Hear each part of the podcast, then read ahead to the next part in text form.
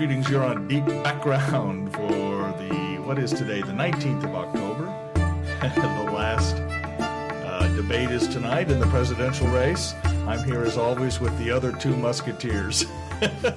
Steve Kraske of KCUR is up to date, and the Hi, Kansas David. City Star High, and uh, Scott Cannon with the Star. How you doing? And people go, who's Scott Cannon? I they know Kraske and Helling, but who's this other yeah, guy? Scott know. Kellam. That should be our podcast. Yeah, right? Cannon's one of the great heroes of journalism in America. I think we can all agree on that. We that. all agree on that. A couple of programming notes before we get in today's yak. Uh, next, uh, next in the next podcast next week, uh, it's uh, our intentions to, to, unless things blow up in other races, to take a look at some of the constitutional amendments and ballot uh, measures in Missouri and maybe the judges in Kansas too. We'll talk about that. Uh, the courthouse in Johnson County, the combat tax, all the other sort of non-candidate stuff we have to think about. And then the following Wednesday, we'll tape a prediction podcast to get everybody on the record about who they think will win or lose. You guys guys want to tune in for that because we always get it right. Yeah, we always get that right, don't we? Half of them are going to win them. That's, I'm going out on a limb here. Um, so let's t- uh, start by talking a little bit about the state of the race presidentially. You guys are NBA fans.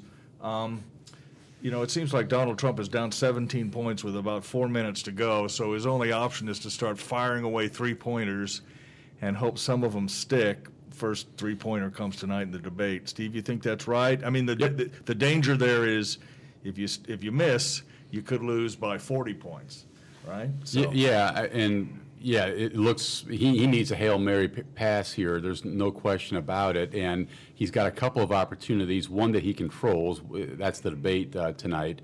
The other one he doesn't control is some sort of leak about Hillary's emails that begins to change people's uh, thinking about Hillary Clinton in some dramatic way. But boy, this race has really moved away. I saw two polls uh, this morning, two national polls, reputable pollsters. Uh, Hillary Clinton up by double digits in both.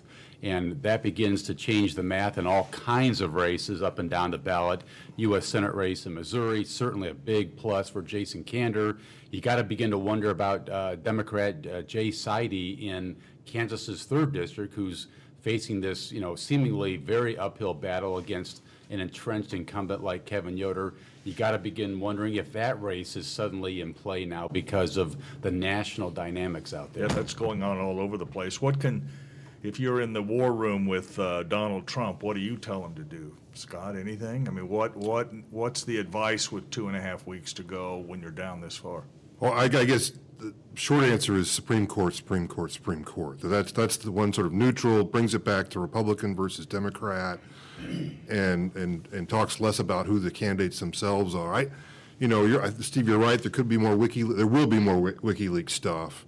Um, on, on Clinton, I, I, doesn't feel like it can move the needle anymore, unless it were some really outrageous quid pro quo, pay-to-play thing Yep.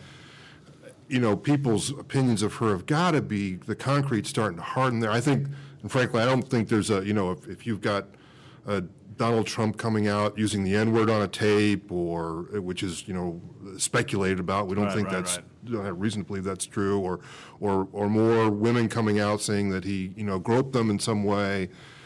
You know, people's opinions on those things have got to be settled by now, I think. Right. The the WikiLeaks uh, problem for Clinton reminds me of Trump's rhetorical problem over many months. He said so many things that seemed so outrageous that the public became numb to it in a way. The tax thing, you know, he didn't pay taxes for that, like came and went in a 24 hour period. In another cycle, it might be disqualifying or at least a huge problem. In, in Trump world, it just it was a 24 hour story. And you get the sense that WikiLeaks is kind of the same thing for Clinton, right? That that nothing is sticking in part for the same reason. There's so much of it. If it were one or two things, first of all, I don't think WikiLeaks hurts her as much as people think because it's not her so much. It's Podesta, it's her people. You don't see her saying disparaging things about Catholics or, or you know evangelicals or other things. So that I think that helps her a little bit. Um, And they haven't been easy things to seize on and understand. They Right. don't fit on a bumper sticker, right? Right. Now, this FBI quid pro quo, again, in isolation, people might be going crazy over that. It might be a huge deal that the FBI and the, you know, they were trying to cut a deal with the State Department on classification of documents. You, But- you but it's- classify a document the way we want, and we'll Right, let you right, put well- FBI agents where you want to put Right, them. right. And instead, what you get is sort of more drip, drip, drip, and there is no, it, because of the dripping, it loses its impact. I, I saw that written in a couple places this week. I think that's probably one of the things that's going on. You know- Which makes it more difficult for Trump, right? I mean, it, it, it- he can't rely on the drip, drip, drip anymore. He's got to, he's got to really come up with something. Well, absolutely, but I, I think you can make the case, maybe you can make the case both ways, that these two candidates uh, may rank as the most resilient political candidates of our lifetimes. I mean, the fact that Donald Trump is still standing, he's got a shot at winning Ohio as we stand here, as we sit here this morning, and that's important because he can't, he can't go anywhere unless he wins Ohio. That is absolutely astonishing to me, given what the man has been through.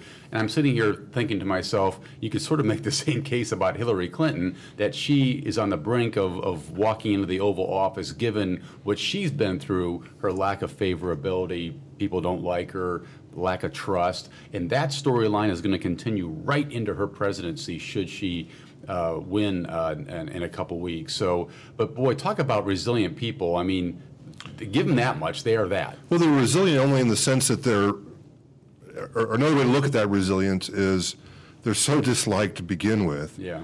That you can't bring them down any further, so the vote goes back to, am I a Republican or a Democrat? And there's, there's very few to move in the middle there, it feels like. I, Yeah, but, but so many things that I'm repeating the obvious. So many things that Trump has has said are are, are, are just disqualifying on, on in any other context in any other political cycle, and the man still might win Ohio. That's, that's all I'm saying. yeah. What, what, um, you know, she's up by 17 points in the fourth quarter. What does she do? Do you freeze the ball? Do you? Oh, sure you do. I mean, I think one of the things that we're missing a little bit in the last couple of weeks is we've talked all along, all year, about her advantage in money. She's got more advertising time up. She's more organized in a lot of states. That's that rubber is starting to meet the road now. You know, if Trump is to have a chance, you would expect him to be up everywhere, just you know, killing the airwaves with spots. You don't get a sense that that's true. We're not in play, so it's a little harder to see. But, but, and her organizational advantage, I think is beginning to have an impact. I mean, that's the other thing where she can stay at home and sort of just hope the mechanisms uh, uh, carry her across the finish line. On the other hand, I I do think people are going to start thinking, you know, gosh, we really want to hear from you in the last two weeks. We want, you know, if you're, she hasn't done any appearances in the last two or three days, supposedly getting ready, Getting for, the, debate. Yeah. Um, so, uh, you know, uh, uh, there is a little danger, in my view, in running out the clock. Yeah, I think, but, but I think she'll run out the clock even as she makes appearances. So she'll, after the debate, well, you expect she'll show up one place a day on one message point and stick to that. Be, you know, hyper discipline, which is her absolute strength, right? And tell me if I'm wrong here. You know, as as we sit here, you begin to sense there's at least a little. Here's a word you haven't attached to Hillary Clinton this whole campaign. A little enthusiasm here, self-generated just by the fact that she's going to win and maybe win big. Suddenly, we're getting close to election day. You're beginning to sense a little bit of a a, a pick-me-up in in that campaign that's been lacking all along because people want to be with a winner. She's going to win big. You're going to see some some some of that happen Yeah, I think here. that's And- true, but I, I'm still, I must say, Steve, you and I, and I, Scott, I think you might have been a part of this too. In 2008, when Barack Obama came to Kansas just City in don't the compare it closing to weeks, that, David. Well, right, but I mean, you do compare it to that in a little bit. She is, in some ways, the historic figure that he was in terms of a woman being the first woman president. You would expect you're not going to get 70,000 people for a rally for Hillary Clinton on the Liberty Memorial Mall, but you might. I mean, you might be. It might be a struggle to get 7,000 for her. Mm-hmm. I mean, in the last mm-hmm. weeks that that says something too. That that I still think the most important dynamic of this entire race is I don't like her, but I detest him, or in the other direction. It's very much a defensive vote, more defensive than anything we've seen in our lifetimes, which is another reason, by the way, why if you're Hillary Clinton, run out the clock. You don't want to give another piece, a person a reason to vote against you uh, going forward. But I also think it's true when you win a, in a landslide, people want to be with a winner, and, and that's going to. Listen, she's still unpopular. There's still all kinds of problems here. But having said that, there's going to be a little boost here, and that again, I think, all plays to the, to the advantage of candidates like Jason Kander and Jay Sidie. Yeah. When we look back, Scott, what will we see a turning point in this race for Donald Trump? Was there a moment where he made just a poor decision uh, that really changed the How race many? forever? Well, that's my point, kind Which- of. which- that, which you gonna pull I out mean, of you that could, haystack? maybe the you know the the Access Hollywood tape, maybe the first debate, maybe the convention, maybe. I mean, were, were we always I think the fact that you're, you're able to list all these things says, no, it's not going to fit into a neat narrative. And, Right. Well, I, Did he ever have a chance? I still think he has a chance. Yeah. I think he has a long shot. I, I, I don't think he's done himself any favor in the last couple of days. He's, I saw him yesterday. He was saying that Hillary Clinton is meeting with international bankers, Right. getting ready to Boy, that's surrender Breitbart. American sovereignty, which is just sort of conspiratorial. It's, a, it's a, you know, it's sort of wink, wink, wink, Yeah. anti-Semitic. And then he, the other thing he's pulling out of his pocket at the last minute is than the kettle black, he's the one who's been meeting with international bankers in Russia. That's you Well, know, right. Yeah. And, it- and then he's talking about term limits. Well, term limits is a worthy thing to talk about.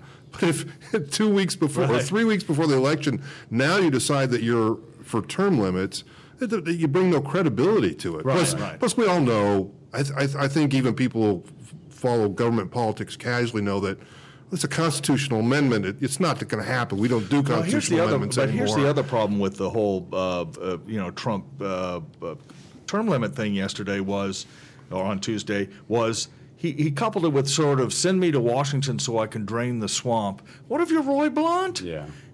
you know, what if you're Kevin Yoder? You've been, you're in the swamp, and here's your nominee two weeks done, out. he's really done with those guys. Absolutely. so done. that's why I'm interested in what the inflection point uh, will be because it, it, it seems to me there will be a point, we'll be able when it's over to, to pick a point where we say Donald Trump decided to either go to the dark side mm-hmm. or or to try and save the party to do, you know, sort of more traditional things. he's not doing any of that. Right, and so he obviously made that choice. Now, was that after the first debate? Did he realize, okay, I've got to start shooting three I don't think pointers? he made. it- There's no evidence in his campaign that he makes clear choices in that sort of traditional.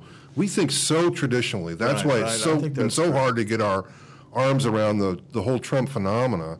And he's very. He seems very instinctual and and um, impulsive. really, right, right? right, right, right. But let me ask you guys. So if if Trump is falling badly behind, which the polls seem to indicate, I, I haven't been seeing um, Kander ads that, that tie Trump to Blunt or or or or Sidie, the or- Sidie doing right, it, you yeah. Yoder, I don't see. There's Why are they? Because you have seen some of the Well, you've written about this, David. Yeah, there's a. uh, I think particularly in the Senate race, it's one of the few places where Donald Trump is actually outpolling the down ballot guy. In most states, you know, Portman, other, you know, F- Rubio in Florida, the Republican Senate nominee is actually outpolling Trump. It's the reverse in Missouri, and you get the sense from talking to the um, Kander people, Jason Kander people, that they feel like they need some Trump votes, and that they might get them because the traditional labor guys, you know, the guy, the machinists or whoever, who like Trump on cultural things like guns and and you know just being a man or whatever manly stuff, coupled with trade, they're very upset about trade, which we I think we talked about on a recent podcast. Kander's sort of in the same ballpark, and so they think they can get some Trump Kander votes. And the last thing they want to do is advertise Blunt uh, Trump because it might anger some of those people, but also the free media is doing it for them because everywhere, everywhere Roy Blunt goes, hey, what do you think about what Trump said today? So why advertise? Let, This afternoon. Yeah, right. so just let just let Roy, who by the way is getting very very prickly about that question, because it's he's in a just an enormously difficult spot. It's the worst Yeah. spot you can imagine. Because he can't alienate the Trump guys. He can't make the Trump people mad, and yet he needs some crossover votes too, or at least some enthusiasm. While Trump is calling him a member of the swamp, Yeah. you know, and really, and so you know, you've got to feel a little bit sorry for, for Roy Blunt because, uh, you know, if I were in his, his room trying to tell him what to do, I'm not sure what I'd what I'd say at this late date. It's just a, you know, Scott, you said something so important. We try to It's gauge. habit. Yeah, it, right. It, it, First we gauge this thing by our traditional yardsticks, and they just don't apply with Trump. Yeah. You just, and so you know, it's no wonder that campaigns are just flummoxed by what to do. What what do you do with this guy? Who else you feel sorry for in this campaign is anyone who's not at the top of the ballot, these down ballot candidates like for attorney general, lieutenant governor, state treasurer. Listen, these guys don't get much attention in any uh, cycle, but this cycle, how do you break through and, and try to talk to voters when it's all Trump all the time and then a little bit of Blunt Kander? uh, Also, you know, and, and Chris Koster and Eric Greitens. How does anyone break through with any kind of message in an environment like this? The answer is you don't. Yeah, or And- or you become very personal, which I think is another dynamic that we've missed a little bit in the down ballot races, where it's all about lobbying connections and families and and uh, no you one's know, paying attention. spouses and everybody. Why do you think that is? Why do you? Th- I mean, is it a, is a straight ticket voting situation this year, Steve? I mean, because I, I agree with you. I, it's strange to me. Maybe I always feel this way two weeks out. It doesn't seem like the public is engaged on those other races quite as much. No, not at all. But you see, what the polls suggest and what insiders suggest is that the Republicans are going to sweep pretty much all the down ballot races in Missouri, with the possible exception of lieutenant governor, where you have, you know, uh, you have a Carnahan running, you know, for that seat, and that name still resonates in Missouri to, to some degree. We still think Kander Blunt's 50-50, don't we, at this Yeah, point? still 50-50. And how about Greitens and, and uh, Koster? That's a 50-50. Seems to be tightening. You know, Koster may be still the, the, the the slight favorite there, but that race seems to have tightened as well. Does it change anything that the Clinton campaign said this week they'll send another half million dollars into Missouri Well, for get out the vote? I mean, that's not a ton you of money. quoted Roy, Roy Temple, the chairman of the Missouri Democratic Party, saying, "Send more." Right, right. They as need, much as and, we and I think get. turnout is a big concern, frankly, for the Dems now, Well, see, you know, you, you've been asking for a month or so about what does the presidential race mean down ballot, and I didn't have any clue. I have a theory with no evidence to support it, which is the best Which is kind. typical for, for the podcast. But yeah. then if, if, if indeed it looks like Clinton's going, going to win, and, and, and that becomes the conventional wisdom at least going into election day, for, for Missouri Democrats, that's a really great thing because it, you've got a whole bunch of voters out there. I don't want to vote for either of these guys. I hate them both, you know? They're not going to vote. Right, right. So you, you could see some traditional Republicans staying home. They don't have to vote for Trump and they don't have to vote for Clinton. But if the Democrats have some enthusiasm, well, I, I can vote for Hillary because I'm, as Steve says, a little bit of enthusiasm, and I think she's going to win. And I get the smell that we might win some of these other races. There's a little more motivating force for the average Joe to get out in Missouri right, on the maybe. Democratic side. Which- Same with within the third district in Kansas, a little bit. Right, right. If they start to think. Which, which is why I think that when we look back at the race, the, the Access Hollywood tapes will be seen as such an inflection point, Yeah, I think they point were. because Yes. they really took the steam out of uh, whatever metaphor we want to use, out of the enthusiasm for Donald Trump. You still have hardcore enthusiasm, but if you go to rural Missouri and talk to the 55 year old, you know, mom or grandma and, and say, you know, what the impacted that tape. I think it, she might still vote for Trump, but i- i- it's just not the enthusiasm, the energy, the time for change that he really depended on. And if he loses that kind of vote, you know, he's going to get crushed in the, most of the urban areas.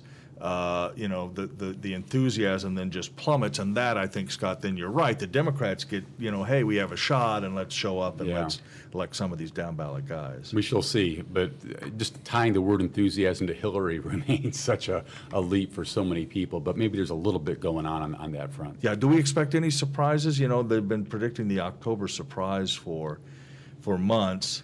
Again, I think some of that is discounted now. No, we sort of had them. We've had the tape, we've had the WikiLeaks. Um, you know, I don't, I don't know what. But it we're still be. two and a half weeks out, and, the, and Steve's theory of politics is there's always a chance that these things are they're waves that, that ebb and flow here. There's time for something else to happen. I, I don't know if that's going to be the case or not, but you got to wonder. Yeah. Uh, I wr- finally uh, wrap up our discussion today. I wrote a story in the paper today about the lack of debates on the state and local Amazing. level, which used to be, as you know, a pretty much a standard thing. We'd go watch Talent and McCaskill. We'd go, you know, one in Kansas City, one in St. Louis. And uh, it was interesting to me talking to all the consultants I did over the last couple of days. They all said, look, first of all, the risk isn't worth the reward anymore, the chance of making a stupid statement, which I think is actually pretty valid. But the other thing is, they don't think debates move anybody Mm-hmm. because nobody watches them, or if they do, it's for entertainment purposes. All, the only they've thing that already can made up happen is their that mind. you make a mistake Yeah. and that costs you. So Right. there's no upside. you Right. know. So we've invested so much time and energy in the presidential debates. Do we think they moved any votes? I'm not sure they did. I, maybe the first debate a little bit, but uh, you know we're going to watch the third one tonight. Well, I, I, you know, I think that, I, I felt, at least in real time, that the first debate moved things. He, he, he got worn out and, and seemed sort of nutty by the end of the night, and that hurt him. I actually think that the second debate helped him stop the bleeding a little bit from Right, the right. tape, just because it, he, he, he was focusing back on, on her.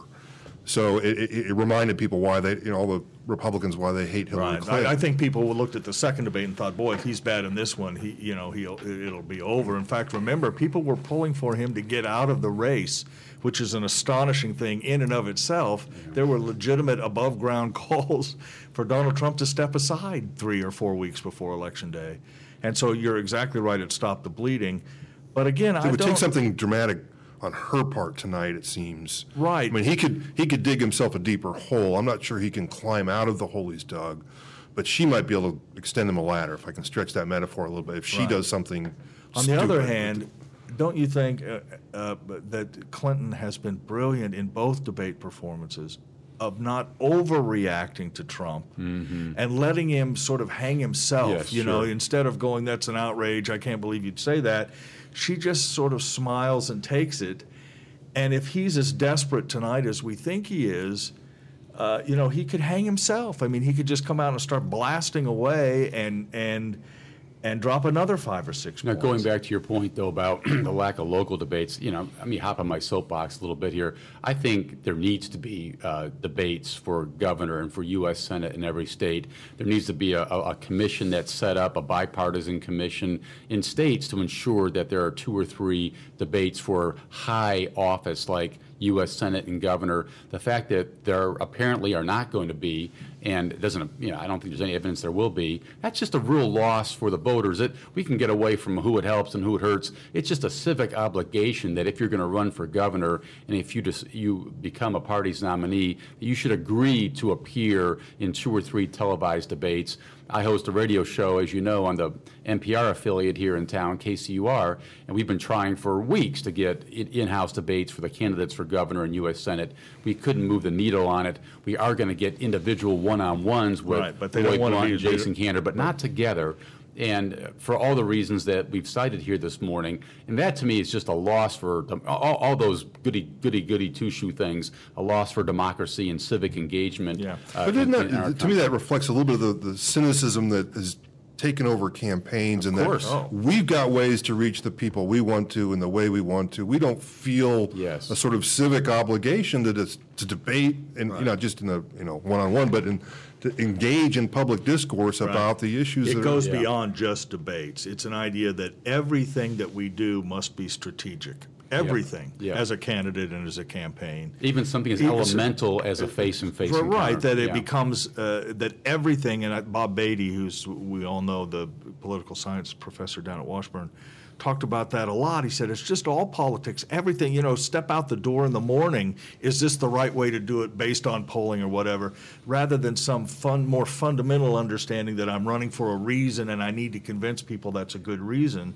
Uh, I think that's missing without debates. I also think, and I talked to some campaigns about this yesterday, that they're, they're such an important way for reporters to engage a campaign. It's, you know, the, the TV stations are not going to do a lot of reporting on any of these races, but debates are perfect. They're both in one place, Yeah. they're at a set time, they're easily understood. And so it, the news coverage then helps voters understand what's going on. And uh, again, strategically, I think the last thing most campaigns want these days is news coverage. They don't it- want news coverage, they don't want debates, they don't want anything outside their controllable political universe. Yeah. And you know, I, I agree with you, Steve. I think that's that, and Scott. And not only is that bad for democracy, but it reflects poorly on the decision-making skills of the candidates. Yeah. I mean, you do, Yeah. you know, if you're afraid to be exposed to reporters, or you're ex- afraid to be on the same stage with your candidate for whatever reason, what the hell are you running for office for? Go I sell bet- insurance, Yeah, right? right. Do I something bet you else. could fix it fairly easily. You set up some commission uh, made up of distinguished statesmen in a state like Missouri and a state like Kansas, and as the campaign begins, you get candidates to sign something saying they'll agree to debate should they become the party's nominee. Who's going to turn that down early in, in, in the campaign? The pressure to sign it will be great. I think maybe you could, you could get Yeah, past but it. Beatty said yesterday, let's just have a law, pass a law requiring major party candidates. Now, he says it's legal. I didn't get very deeply into that, but but I I do think that debates and news coverage serve an important function in any campaign, and we're at a point now. This is a guy in the news business Yeah, who right, right. moderates debates. Right, right, exactly.